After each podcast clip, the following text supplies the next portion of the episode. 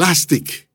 Kahabag-habag kayo, mga takapagturo ng kautusan at mga pariseo. Mga mapagkunwari.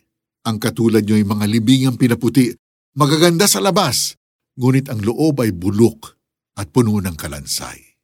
Kanyang-ganyang kayo. Sa paningin ng tao ay mabubuti, ngunit ang totoo ay punong-puno kayo ng pagkukunwari at kasamaan. Matthew 23 verses 27 and 28 Plastic ang isa sa pinakamalaking environmental problem natin sa panahong ito. Alam mo ba that it takes 1,000 years for plastic to decompose?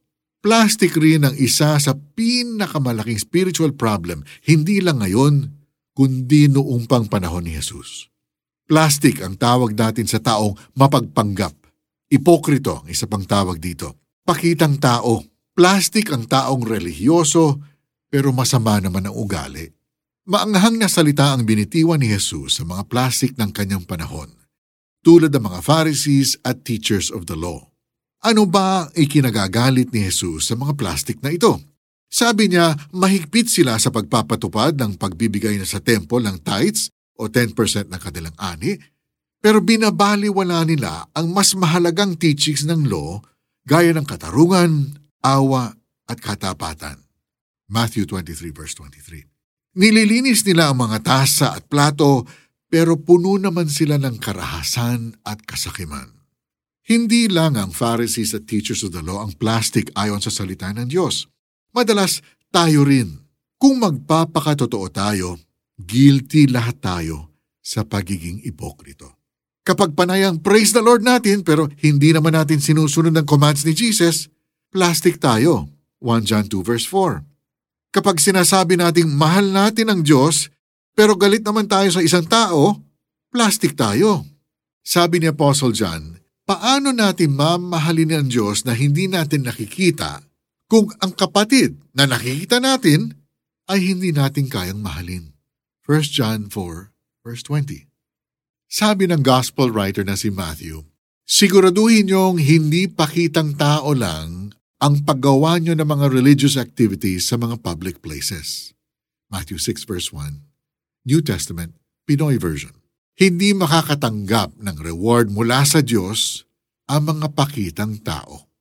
Plastic ang nagsasabi ng God loves you, God bless you, sa isang nangangailangan pero ayaw naman magkaloob ng anumang konkretong tulong. Kapag plastic tayo, nakakahadlang tayo sa paglapit ng iba kay Kristo. Nagiging stumbling block tayo. Kaibigan, kailan ka huli naging plastic?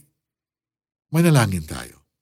Lord, inaamin ko at pinagsisisihan ang maraming beses na nagdulot ako ng kalungkutan sa inyo at nakastumble sa iba dahil naging plastic ako. Salamat po sa inyong pagpapatawad.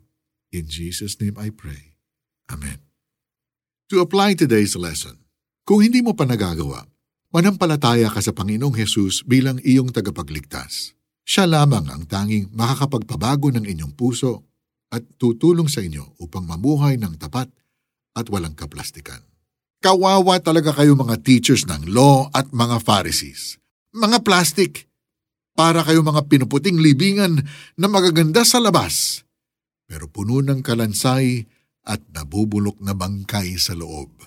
Ganyan kayo.